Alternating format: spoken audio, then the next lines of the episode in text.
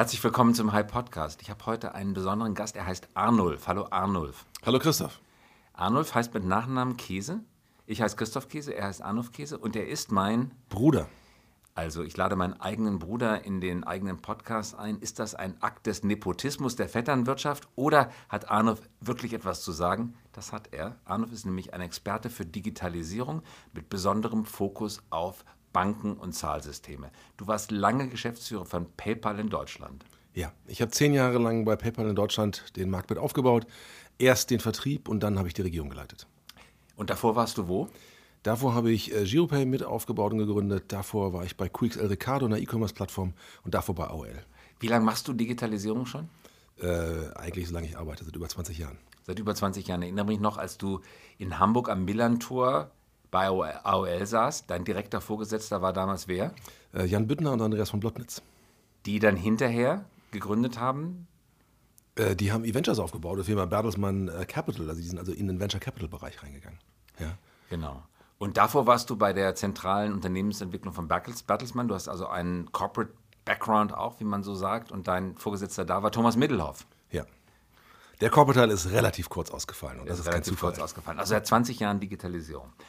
Und wir wollen heute sprechen äh, über ein Thema, das wir kürzlich bei einem Restaurant, in, in einem Restaurant hier in Berlin miteinander erörtert haben. Wir saßen zusammen und haben ein ganz spannendes Thema diskutiert und wollen heute unter Studiobedingungen das gleiche nochmal aufnehmen, weil die Hintergrundgeräusche dann nicht so äh, groß sind.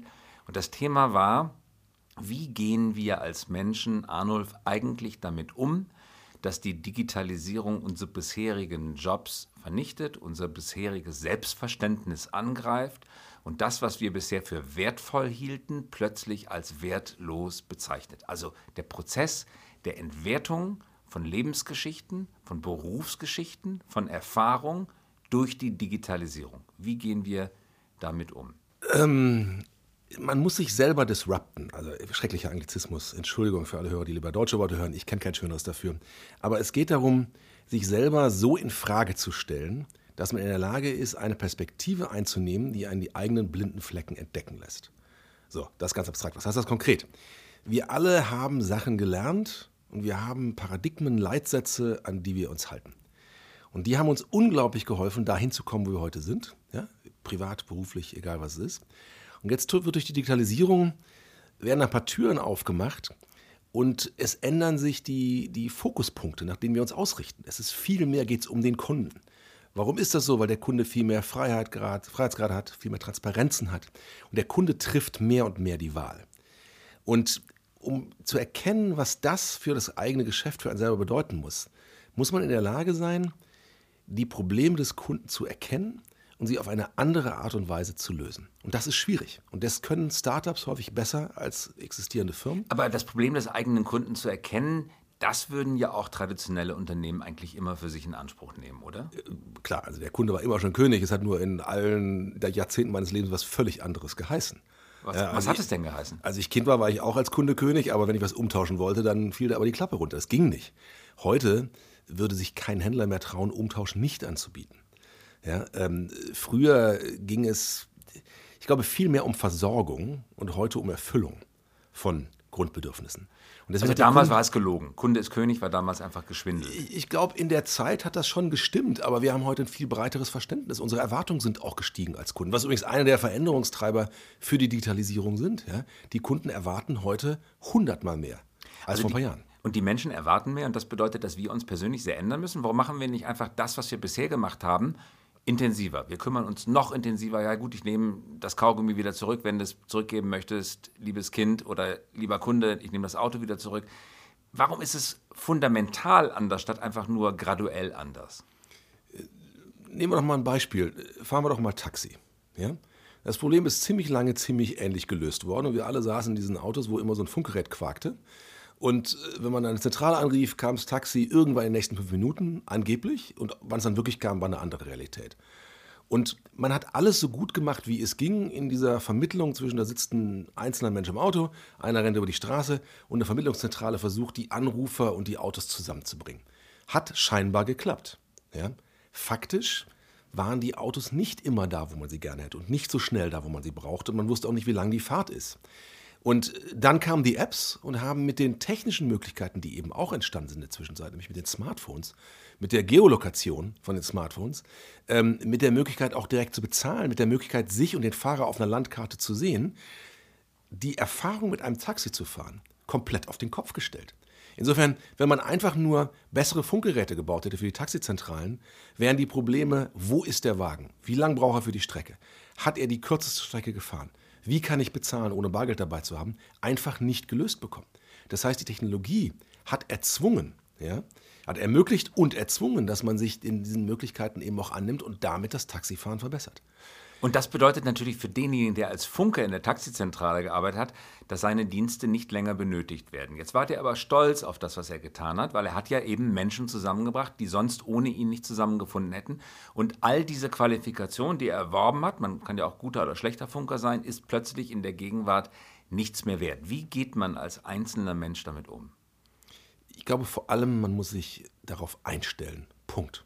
Und was wir gerne machen, dass wir Sachen, die wir haben, die wir können, die wir gelernt haben, dass wir sagen, die gehören mir, die gehören mir auf immer und die kann mir keiner wegnehmen. Und das ist einfach Unsinn. Die Welt dreht sich und wir erleben in einer Illusion, dass wir glauben, das Drehen der Welt aufhalten zu können. Schau mal, als die Taxizentralen äh, äh, erfunden wurden, da, mit Funkgeräten oder was immer da der Auslöser war, war das eine Revolution, dass ein Mensch zentral für eine Stadt Taxis vermitteln konnte. Das war eine unglaubliche Innovation, Kleinstfunkgeräte in Fahrzeuge reinzuhängen. Das ist aber auch 30, 40 Jahre her gewesen. Inzwischen hat sich Technologie weitergedreht. Inzwischen gibt es nicht mehr Funkgeräte, sondern jeder hat eins in der Hosentasche, nämlich ein Handy. Jeder kann jeden anrufen und sogar vertraulich darüber reden. Es müssen auch nicht immer alle allen zuhören dabei. Jeder weiß, wo er ist und jeder kann sehen über so eine App, wo der andere ist. Man muss einfach diesen technologischen Möglichkeiten dann auch ähm, diese auch umsetzen und das bestmögliche Ergebnis daraus erzeugen. Also es gibt keinen Anspruch mit meiner Idee von gestern morgen den gleichen Erfolg haben. Jetzt hast du gerade gesagt, man muss es einfach akzeptieren. Okay, es sind aber, gibt aber Dinge im Leben, die, sind, die muss man akzeptieren, die sind aber schwer zu akzeptieren, weil es wehtut, weil es verletzt, weil es kränkt, weil man sich entwertet fühlt. Wenn ich morgen entlassen werde, muss ich das auch irgendwie akzeptieren und trotzdem ist es schmerzhaft. Wie können wir mit diesem Schmerz umgehen oder wie können wir ihn vielleicht auch gar nicht erst auftreten lassen? Also ich glaube, jeder Veränderungsprozess ist schmerzhaft. Das kann ich niemandem nehmen dabei. Ich glaube, er wird man kann ihn angehen, diesen Veränderungsprozess, und das ist ja generell im sogenannten Change Management so. Ich kann versuchen, ihn zu gestalten und ich kann mich als Opfer dieser Veränderung fühlen. Und es ist an vielen Stellen auch eine persönliche Wahl, auf welcher Seite man davon sein möchte.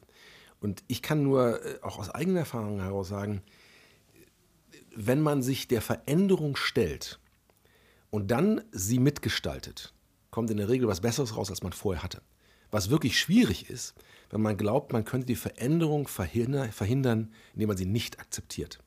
Und das gibt es ja ehrlich gesagt, äh, ob das jetzt Klimawandel ist, ja, oder ähm, Dieselskandal. Wir sind tagtäglich überall Veränderungen ausgesetzt. Aber nicht akzeptieren, Arnold, bedeutet eigentlich eine bewusste Entscheidung. Jetzt stellen wir aber, wenn ich mit Menschen rede, bei denen ich das Gefühl von außen habe, die akzeptieren irgendwas etwas nicht, dann habe ich immer auch den Eindruck, das ist eigentlich gar keine bewusste Entscheidung. Das ist eigentlich ein Akt der Schmerzvermeidung. Beispiel, wenn wir uns irgendwie an der Ferse verletzen, dann humpeln wir einfach deswegen, weil wir den Schmerz nicht spüren möchten. Und es ist, selbst wenn der Schmerz verschwunden ist, weil die äh, Verletzung ausgeheilt ist, ganz schön schwierig, sich das Humpeln wieder abzugewöhnen, weil man sich an diese Schmerzvermeidung so gewöhnt hat. Das ist ein, was ich damit sagen will, es ist ein unbewusster Vorgang, gar nicht so sehr ein bewusster Vorgang. Wie, wie hole ich mir die Bereitschaft, mich verändern zu wollen, mich diesen Umständen zu stellen, in mein Bewusstsein? Also ja, es ist vor allem eine unterbewusste Reaktion, das macht es so schwierig. Und bei allen unterbewussten Dingen kann man nur versuchen, und man muss es auch üben, sie ins Bewusstsein reinzuholen. Also wenn ich merke, da verändern sich Dinge, es taucht eine Taxi-App auf, ich habe bisher eine Zentrale gehabt, dann muss man sich erstmal sehr bewusst machen, was für eine Veränderung findet da gerade statt, ja, was bedeutet sie für mich und man kann auch üben, diese Veränderungen zu erkennen und wahrzunehmen. Das Wie kann man das üben? Sich immer wieder aus seinen Komfortzonen herausbewegen, nachdem man sich bewusst geworden ist, wo die Komfortzonen sind. Also Komfortzone ist ja in diesem Beispiel ähm, der Taxen, nur weil jahrzehntelang Funkzentralen mit Funkgeräten einwandfrei funktioniert haben und dadurch einfach ein Gefühl entsteht, ich kenne das, das macht Sinn, das funktioniert, das ist perfekt, das dient allen Leuten da draußen, das ist eine Komfortzone, weil man sich nicht mehr fragt, was fehlt denn noch? Was könnte ich besser machen? Ja? Durch welche anderen Möglichkeiten könnte ich das gleiche Ergebnis erlangen, ohne das nervige Gequake im Auto zu haben? Also sich immer wieder in Frage zu stellen, mache ich das Richtige und könnte ich es anders machen? Du hast mir mal erzählt, dass du 50. Geburtstage hast. Warum? Also erstens, weil ich selber meinen eigenen hatte und ähm, ich, das ist einfach, das ist, das ist ein großer, runder Geburtstag. Ich bin da kein großer Freund von, aber was mich an den Geburtstagen immer so ein bisschen gestört hat, ist, ich habe da viele Menschen immer getroffen, nämlich die anderen 50-Jährigen, ich bin ja auch, auch dazu, die sehr viel darüber gesprochen haben, was in ihrem Leben so stattfindet und sehr wenig, an welchen Stellen sie sich in Frage stellen. Und ich habe so durch meine Erfahrung in, in der digitalen Branche, wo halt sehr viele junge Menschen noch sind, also in Startups, das ist ja, vieles wird halt auch von jüngeren Menschen ausprobiert, weil die haben noch gar nichts, an dem sie sagen könnten, das kann ich schon, das gehört mir, das wird sich nie ändern, und die müssen sich ja ihren Platz im Leben noch erkämpfen. Und damit, mit dieser Jugend, ja, geht, da gehen ein paar spannende Eigenschaften einher. Also was, was junge Menschen gut können, das ist aber keine Frage des Alters meiner Meinung nach, was junge Menschen gut können, die stellen sich in Frage. Und jeder von uns weiß ja noch, wie es sich manchmal angefühlt hat, nämlich nicht gut, wenn man als Teenager sich fragte, bin ich der, der ich sein will oder soll? Ja, diese ganzen Unsicherheiten der Jugend. Mag man mich? Mag man mich? Bin, ich gut beliebt? aus? Bin ich sportlich? Bin ich beliebt? Also all die Unsicherheit der Jugend entsteht ja dadurch, dass man eben noch nicht weiß, wer man genau ist. Aber deswegen kann man sich auch nicht darauf ausruhen, auf diesem Bild, was man von sich selbst geschaffen hat. Und weil man das alles noch nicht weiß in seiner Jugend, ist man unglaublich beweglich. Und das finde ich so faszinierend, wenn ich mit jungen Leuten zusammenarbeiten darf. Die haben auch ihre Ideen und Träume und die kämpfen dafür. Aber wenn man dann darüber diskutiert man stellt fest, ja, aber da ist ein Schwachpunkt drin, dann können die so viel schneller als einige meiner Altersgenossen sich auf dem Absatz umdrehen, wenn erstmal die Erkenntnis erlangt ist, dass es vielleicht ein Denkfehler war, dass es eine falsche Richtung war.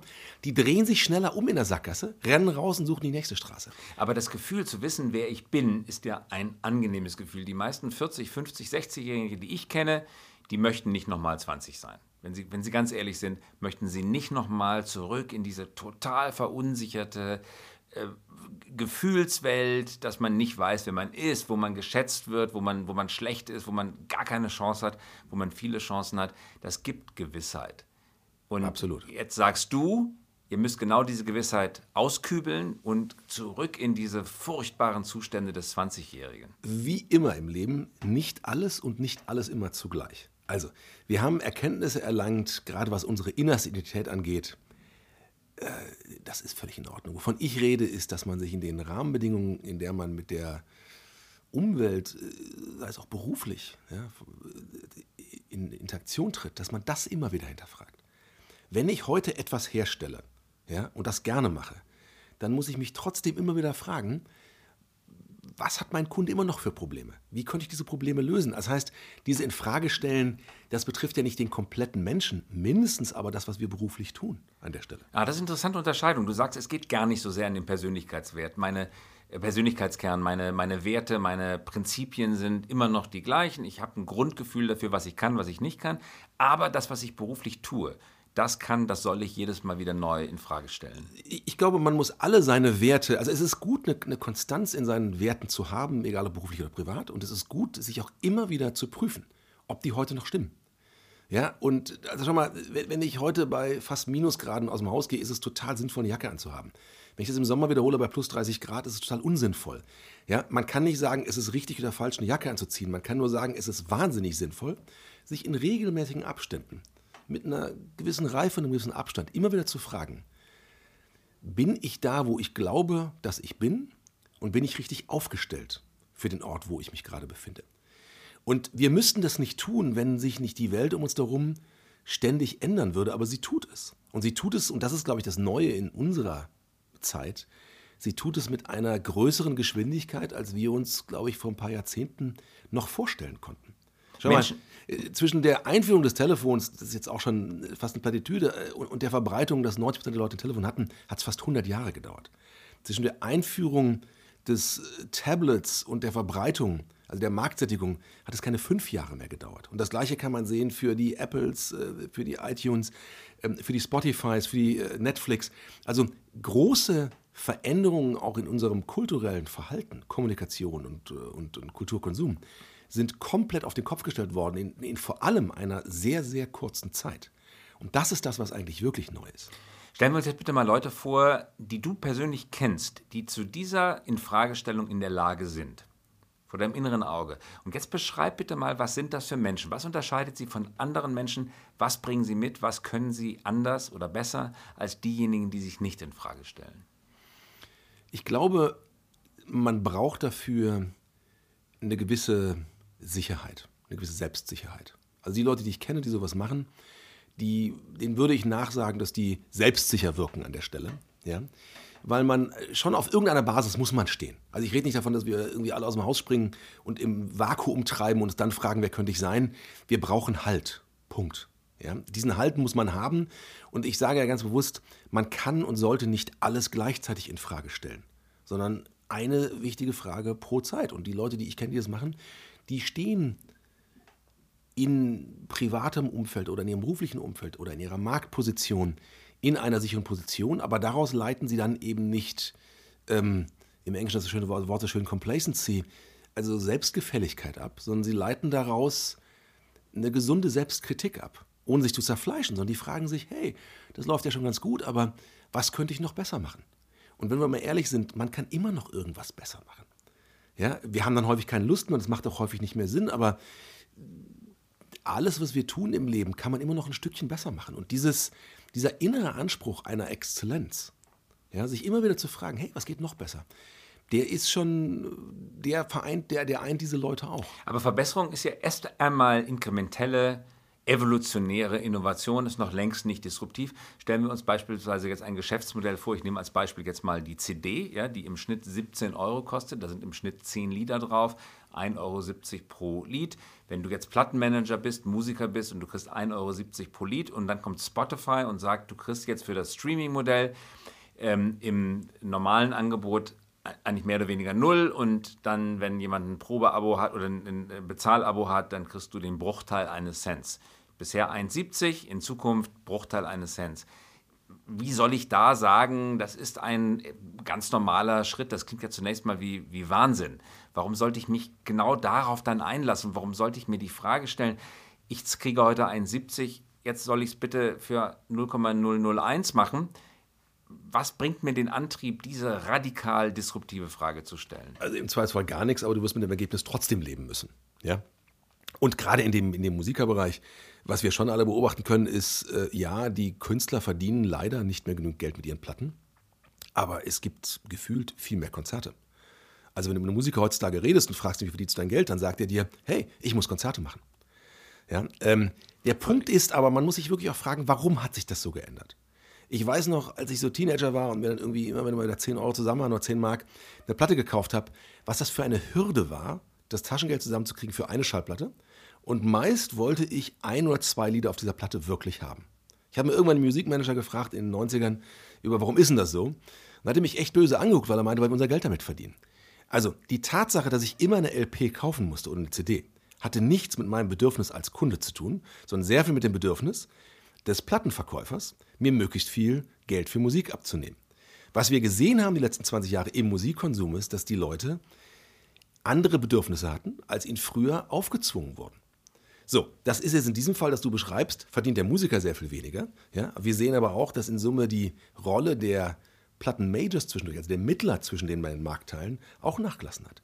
Es gibt einige, noch nicht unendlich viele, aber Karrieren, die haben auf YouTube angefangen und darüber eine Verbreitung erreicht, die früher ohne ein großes Plattenlabel nicht möglich waren. Das heißt, wir sehen einen dieser Riesenvorteile des Internets stattfinden, nämlich die Demokratisierung. Alle können alles mit allen. Okay, verstanden. Also der Musiker kann Konzerte geben, auch das hat Nachteile, weil bisher konnte er kreativ komponieren, jetzt muss er die Hälfte der Zeit on the road, auf der Bühne stehen. Das verändert seinen kreativen Schöpfungsalltag, mehr Reproduktion, weniger Innovation, aber es sei dahingestellt, er kann auch davon leben. Aber jetzt frage ich dich, was macht denn die Kassiererin im Supermarkt? Knapp eine Million Menschen in Deutschland arbeiten als Kassiererin oder Kassierer. Was machen die Lkw-Fahrer, die in Zukunft durch automatische Lenksysteme abgelöst werden? Was machen die Taxifahrer? Was machen die Buchhalter, äh, deren Jobs entfallen, weil die künstliche Intelligenz es besser machen kann? Was machen die Aktuare in Versicherungen? Das kann auch die KI wesentlich besser machen. Was rät man all diesen Menschen? Da würde ich meinen Rat auf mehrere Ebenen verteilen. Also das eine ist, ähm, wir als Gesellschaft werden uns dieser Frage widmen müssen, mehr als um jede andere Frage, die im Moment durch unsere Köpfe geistert. Wir stehen vor einer nächsten Welle der industriellen Revolution. Ja? Und diese Welle wird uns aber härter und schneller treffen als alle Wellen vorher. Warum? Weil mehr Trends, du hast sie eben alle genannt, gleichzeitig auf uns einprasseln. Und lass uns mal vergleichen, in der ersten industriellen Revolution hat man die Dampfmaschine eingeführt und es wurden Pferde durch Dampfmaschinen ersetzt. So, das hat 30, 40 Jahre gedauert, also quasi ein Arbeitsleben. Das heißt, die Kinder des Kutschers konnten dann lernen, Dampfmaschinen zu bedienen und die nächste Revolution waren Elektromotoren und so weiter. Es gab immer eine ganze Generation, um diese Veränderung zu absorbieren. Diesen Luxus werden wir nicht haben. All die Änderungen, die du ansprichst, werden wir in den nächsten 10, 15 Jahren real auf breiter Front erleben. Das ist vor allem eine gesellschaftliche Herausforderung. Auf der anderen Seite muss man auch hinzufügen, diese Frage haben sich viele Menschen auch in den ersten industriellen Revolutionen gestellt weil auch damals Jobs wegfielen und man sich fragte, was macht denn der Kutscher? Wir haben aber auch gesehen in den letzten drei industriellen Revolutionen, dass wir vor allem die frei werdende Zeit in Lebensqualität verbessert haben. Und die ist definitiv besser geworden über die letzten 150 Jahre. Das heißt nicht, dass sie in Zukunft das auch wird, aber wir haben vor allem es in private Zeit investiert. Und jetzt ist nur die spannende Frage, werden wir diese Zeit vom Fernseher zubringen oder fallen uns sinnvollere Gründe ein, mit denen wir unsere Zeit zubringen. Aber stopp, da muss ich noch mal kurz einhaken. In Ordnung, private Zeit, gut, aber die Menschen leben auch von ihren Berufstätigkeiten. Der Taxifahrer, der lebt davon. Viele Taxifahrer arbeiten zwölf Stunden am Tag und es reicht sechs Tage die Woche und es reicht oft gar nicht zum, zum Bezahlen der Rechnungen. Und klar gewinnt der freie Zeit, aber der braucht keine freie Zeit, sondern der Absolut. braucht erstmal Liquidität. Wo, wie, wie geht der mit seiner Existenznot um, wenn das autonome Auto ihm seinen Job wegnimmt? Und das auch noch vielen Kollegen gleichzeitig. Ich glaube, diese Antworten haben wir noch nicht. Ich habe die auch nicht, Christoph. Ich kann nur sagen, das ist für uns gesellschaftlich eine größere Frage. Es wird nicht umsonst gerade im Silicon Valley die Frage gestellt und auch hier in Deutschland, können wir mit irgendeiner Form von Grundeinkommen umgehen? Ja, weil wir können nicht einfach sagen, die Menschheit verhungert, damit irgendwie drei große globale Player die Wertschöpfung der ganzen Welt äh, abschöpfen und der Rest in die Röhre guckt. Das wird nicht funktionieren und das kann nicht funktionieren. Auf der Ebene des Einzelnen äh, ist es aber, müssen wir uns sehr bewusst erstmal darüber klar werden, welche Jobs betroffen werden. Und dann müssen wir versuchen, darauf zu reagieren. Für viele wird das nicht mehr für sich selber klappen, aber wir müssen für unsere nächste Generation gucken. Die Jobs, die vor allem vernichtet werden, sind Jobs, die einfache Tätigkeiten oft wiederholen. Das ist das, wo Maschinen am besten, am schnellsten, am effizientesten sind. Und das werden wir nicht aufhalten. Das heißt, wenn wir heute Leuten beibringen, in ihrer Jugend, in ihrer Berufsausbildung, die gleiche Tätigkeit x-mal zu wiederholen und sagen und denen versprechen, das wird eine Lebensaufgabe, ist das genauso eine Lüge wie den Leuten, äh, als wir im Ruhrgebiet aufgewachsen sind, die noch in Bergarbeiterlehren und Ausbildung geschickt wurden, obwohl im Ruhrgebiet alle Zechen zugemacht wurden. Ja? Ähm, das Ruhrgebiet hat sicherlich immer noch strukturelle Veränderungen, denen es umgehen muss. Ja, aber es ist nicht so, dass das ganze Ruhrgebiet arbeitslos geworden ist. Wir haben auch dort Transformationen äh, beobachten können. Und das ist trotzdem ein harter Weg. Es gibt keine einfache Antwort drauf. Und trotzdem bleibt die Frage, auch wenn es mir nicht gefällt im Ergebnis, kann ich es aufhalten und verhindern? Nein, ich muss es gestalten. Ich muss es gestalten durch Bildung, ich muss es gestalten durch Auffangen in Bereichen, wo ich Jobs erzeuge. Und sicherlich werden viele Jobs mehr im Dienstleistungsbereich landen, wo sie heute noch in der Produktion sind. Und das sind aber Realitäten, mit denen werden wir umgehen müssen. Unter den, unter den Auswanderern aus Europa nach Amerika gab es immer einen berühmten Satz, der hieß, der ersten Generation der Tod, der zweiten Generation die Not, der dritten Generation das Brot. Ist das, was wir in der Digitalisierung erleben? Das heißt, derjenige, der heute an der Kasse arbeitet, 40, 50 Jahre alt ist, landet automatisch in pre prekären Einkommensverhältnissen, wenn er Glück hat, in einer Art von Grundeinkommen. Und wenn er nochmal richtig Glück hat, geht es Kindern und Kindeskinder besser? Oder kann auch derjenige in seinem eigenen Leben noch irgendwas erreichen, was ihm äh, dann auch den Wandel attraktiv erscheinen lässt? Ich glaube, er kann es, aber das wird für viele, die nicht über die Möglichkeiten und Zugänge zu den entsprechenden Bildungen, Ressourcen und so weiter verfügen, ähm, schwerer fallen als anderen. Also wenn ich heute 60 wäre und ich hätte noch nie in meinem Leben im Computer gearbeitet, ist das verdammt hart. Und wir müssen uns eben gerade aus einer gesellschaftlichen Sicht heraus überlegen, wie können wir diese Requalifikationen unterstützen und hinbekommen.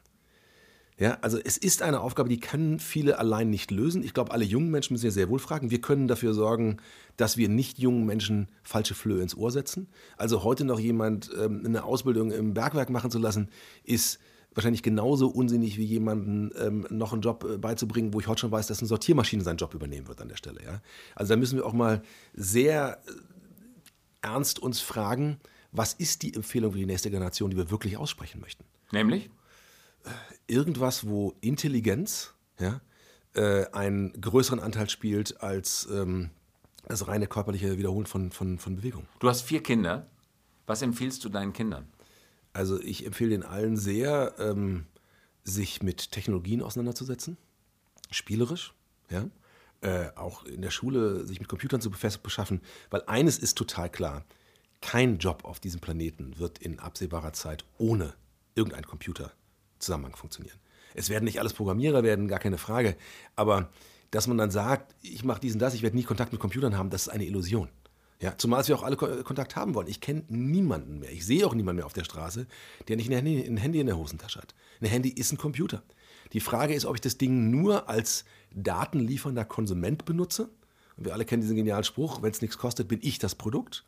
Ja, wenn ich also Konsument und Produktinhalt gleichzeitig bin, dann ist das ganz bestimmt keine gute Chance, sich da weiterentwickeln zu können, sondern sich damit zu beschäftigen, was in den Geräten stattfindet.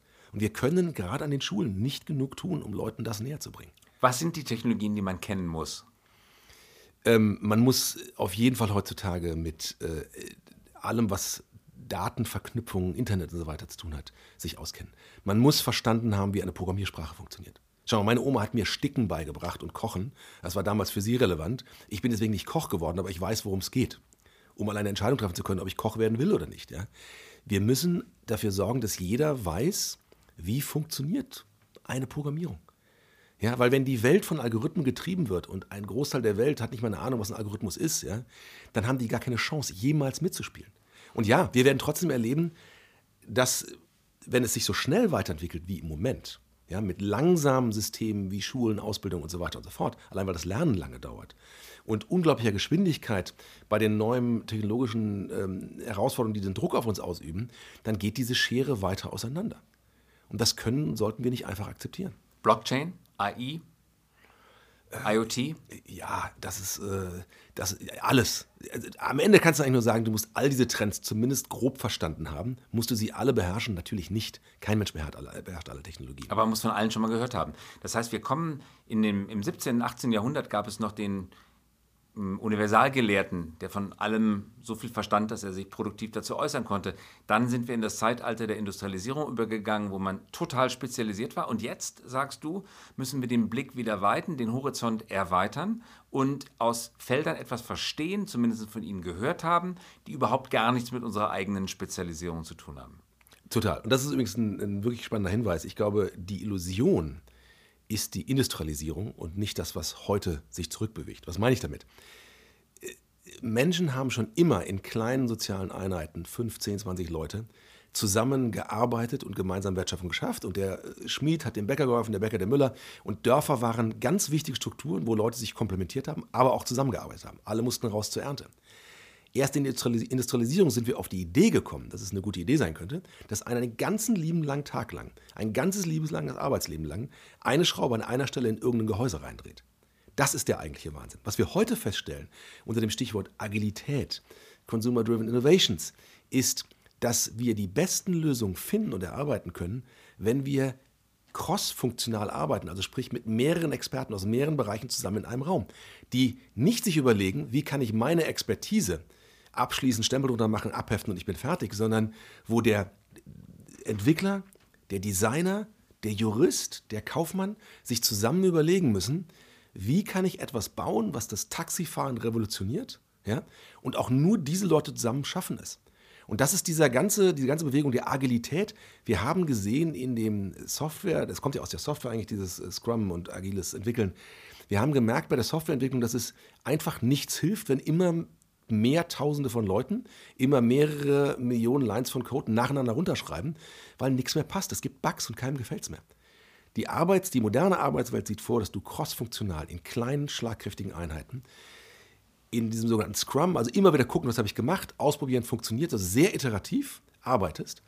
Und ich glaube, das ist eigentlich näher an dem, wo wir so aus der Steinzeit herkommen, als dem, was wir die letzten 100 Jahre geglaubt haben. Also die Industrialisierung war ein Strohfeuer der Geschichte, ein Zwischeneffekt, ein äh, Tom Passati, Tempi Passati äh, geht vorbei, ein historischer Irrtum.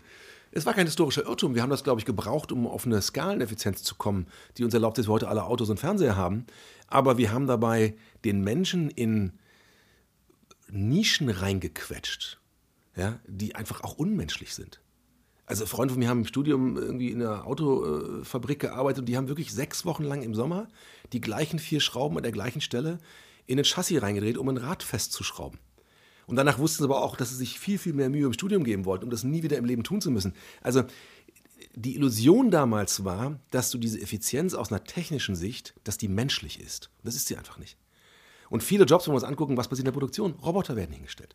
Ja, also wenn mal irgendwie vor 30, 40 Jahren Arbeitsplätze nach Fernost gegangen sind, um Kosten zu sparen, wenn du heute Bilder von chinesischen Fabriken siehst, dann siehst du dort ähm, Roboter in einer Fabrikhalle, die in China steht. Ich frage mich immer, wenn wir mal die Arbeit exportiert haben, weil es hier zu teuer war, und jetzt die gleiche Arbeit von Robotern, die wir übrigens auch noch nebenbei gebaut haben, ähm, in China gemacht wird, ist das mal eine gute Gelegenheit, dass die vielleicht über Fabrik auch wieder herkommen könnte. Ja, insofern, ja, man kann niemals sagen, dass irgendwas ein großer Irrtum war. Es ist einfach so gewesen, wie es ist. Und wir haben sie gebraucht, um unseren Wohlstand, unsere Gesundheit, unsere Sicherheit auch ermöglichen zu können. Aber wir müssen uns jetzt fragen, ob das auch die menschliche Antwort der Zukunft ist. Ein wunderbares Schlusswort. Ganz herzlichen Dank. Das war Arnold Käse. Danke fürs Kommen. Danke dir, Christoph. Und wir hören uns wieder in der kommenden Woche. Tschüss.